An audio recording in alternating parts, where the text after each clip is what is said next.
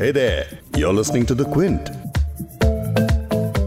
Telecom sector में जो इस वक्त हो रहा है वो दरअसल नेशनल इमरजेंसी से कम नहीं है एक पूरा सेक्टर धीरे धीरे बर्बाद होने के बाद अब पूरी तरह से बर्बाद होने की कगार पर है और इसमें सिर्फ़ कंपनियों का सवाल नहीं है आपके और मेरे हाथ में जो मोबाइल है और ये हमारे लिए इतना एक ज़रूरी औज़ार बन गया है हमारे सर्वाइवल के लिए कारोबार के लिए इकोनॉमी के लिए ये मोबाइल की सेवा खतरे में पड़ने वाली है और ये सेवा बहुत महँगी होने जा रही है।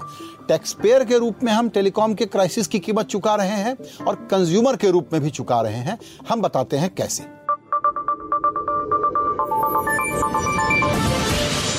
नमस्कार मैं हूँ संजय पुगलिया। मामला सिर्फ़ सत्रह साल पुराना है। एक लाख सैतालीस हज़ार करोड़ रुपए का ड्यू हो गया है टेलीकॉम की, जो बची हुई तीन चार कंपनियाँ हैं उन पर। क्योंकि सुप्रीम कोर्ट का कहना है कि सरकार ने एक कानून बनाया, एग्रीगेट ग्रॉस रेवेन्यू क्या होता है, उस आधार पर जो पेनाल्टी और ब्याज मिला करके ये जो आंकड़ा है, करीब करीब डेढ़ लाख करोड़ रुपए का, ये कंपनियों को चुकाना है, तुरंत चुकाना है। फॉर एग्ज़ाम्पल वोडाफोन को देने हैं करीबन तिरपन हज़ार करोड़ रुपए। एयरटेल को देने हैं पैंतीस हज़ार करोड़ रुपए। सुप्रीम कोर्ट जब गुस्से में बिल्कुल लाल हो गया और उसने कहा कि हमारी बात नहीं मानी जा रही है, हम कंटेम्प्ट ऑफ़ कोर्ट का मुकदमा चला सकते हैं, तत्काल पैसा जमा कराइए तो सरकार ने एक वो आदेश जो एक डेस्क ऑफिसर ने पास किया था और वो एक तरीके से कोर्सिव एक्शन न उठाने के लिए स्टे ऑर्डर के तौर पर था। तो कोर्ट ने कहा कि हमारे ऑर्डर को डेस्क ऑफिसर चैलेंज कर रहा है। तो सरकार ने कहा, हमको तो नहीं पता पता नहीं नीचे किसी ने कर दिया होगा। तो कोर्ट ने कहा कि ये पैसे तुरंत जमा होने चाहिए। सरकार ने उसी के आधार पर एक फैसला दिया कि ये ऑर्डर दिया कि ये पैसे तुरंत जमा कराइए। एयरटेल ने कहा कि हम कुछ करते हैं कैलकुलेशन, तब तक दस हज़ार करोड़ रुपए उसने जमा करा दिए। सोमवार को आज सुप्रीम कोर्ट में जब वोडाफोन गया कि हम भी देने की कोशिश कर रहे हैं, फ़िलहाल आप साढ़े तीन हज़ार करोड़ रुपए ले लीजिए तो सुप्रीम कोर्ट ने उसको रिजेक्ट कर दिया, मना कर दिया। कंपनियों का टेंशन है कि वो पैसे कहाँ से लाए। सरकार को पता है कि उसके पास पैसे नहीं हैं। सब लोग इस वक्त गुहार लगा रहे हैं और सारे एक्सपर्ट जो हैं ये कमेंट कर रहे हैं कि सरकार अब इंटरवीन नहीं करेगी तो कब करेगी। इसमें एक और बहुत कमाल की बात देखिए। दरअसल हुआ ये था कि स्पेक्ट्रम चार्जेस की एक फ़ी तय की गई। लाइसेंस फ़ी एक तय की गई और सरकार ने कहा कि ये पैसे तो आपको देने ही पड़ेंगे। सत्रह साल से अदालती लड़ाई चल रही थी। लेकिन जब इस कानून को डिफाइन किया गया, कोर्ट ने कहा, सरकार का कानून है, हमारा काम कानून को लागू करना है। तो एजीआर के कायदों के तहत क्या हुआ? सरकारी कंपनियाँ, गैस अथॉरिटी ऑफ़ इंडिया, उन्होंने भी सोचा था किसी वक्त कि हम अपने पाइपलाइन के साथ अगर केबल बिछा देंगे, ऑप्टिक फाइबर लगा देंगे तो हम भी टेलीकॉम सेवाएँ दे सकते हैं। अब नज़र डालिए। गैस अथॉरिटी ऑफ़ इंडिया को एक लाख बहत्तर हज़ार करोड़ रुपए देने पड़ेंगे अगर अदालत का आदेश लागू होता है तो। अड़तालीस हज़ार करोड़ रुपए देने पड़ेंगे ऑयल इंडिया को और पावर ग्रिड कॉरपोरेशन को देने पड़ेंगे बाईस हज़ार करोड़ रुपए। दो लाख करोड़ ऊपर की ये रकम है, करीब करीब दो लाख करोड़ से ज़्यादा। उन सेवाओं के लिए जो इन कंपनियों ने कभी दी ही नहीं और कभी उस लाइसेंस का कोई इस्तेमाल किया तो अपने कम्युनिकेशन के लिए किया और उसका कोई रेवेन्यू जोड़ा जाए तो कुछ दस, बीस, तीस करोड़ भी नहीं होगा। तो अगर सुप्रीम कोर्ट का ये आदेश सरकार लागू करने करती है तो आप समझ लीजिए कि पीएसयूज का क्या हाल होने वाला है। सुप्रीम कोर्ट ने जब ये ऑर्डर दिया तो कंपनियों ने सुप्रीम कोर्ट से राहत मांगी और सरकार से भी। सरकार बिल्कुल चुप रही, जबकि उसे करना यह चाहिए था कि वो कानून बदल देती, क्योंकि सुप्रीम कोर्ट नैरो व्यू लेकर के कानून का इंटरप्रिटेशन कर रहा था। वो कोई रास्ता निकालती। वो सुप्रीम कोर्ट के पास जाती और कहती कि समय दे दीजिए, हमको इसका कैलकुलेशन लेकर के आते हैं। लेकिन सरकारें रेवेन्यू की भूखी होती हैं। उसने ऐसा कुछ नहीं किया। अब हम आपको याद दिलाते हैं 2G कांड। आपने सुना होगा, जब पौने दो लाख करोड़ रुपए का एक घपला बताया गया था, उसके बाद पूरा सेक्टर बर्बाद हो गया और इस देश में एटी सलात टेलीनॉर, सिस्टेमा जैसी कई कंपनियाँ उस विवाद के बाद ये देश छोड़ करके चली गई। तब कोर्ट ने 122 लाइसेंस जो थे टेलीकॉम के, उन सबको कैंसिल कर दिया था। लेकिन बाद में फैसला क्या आया? फैसला ये आया कि उसमें कोई स्कैम था ही नहीं। यानी जिस वजह से पूरी कंपनियाँ बर्बाद हुई, एक पॉलिटिकल क्राइसिस खड़ी हुई, उसमें कोर्ट ने कहा कि ये कोई स्कैम था ही नहीं। और तब तक सेक्टर बर्बाद हो चुका था। उसके बाद बचे थे चार प्लेयर जिसमें सरकार का M T N L B S N L उसके अलावा वोडाफोन एयरटेल और जियो अब ऐसा लगता है क्योंकि सुप्रीम कोर्ट बहुत नाराज़ है, सरकार कुछ कर नहीं रही है तो वोडाफोन आइडिया का तो चलना शायद मुश्किल हो जाए।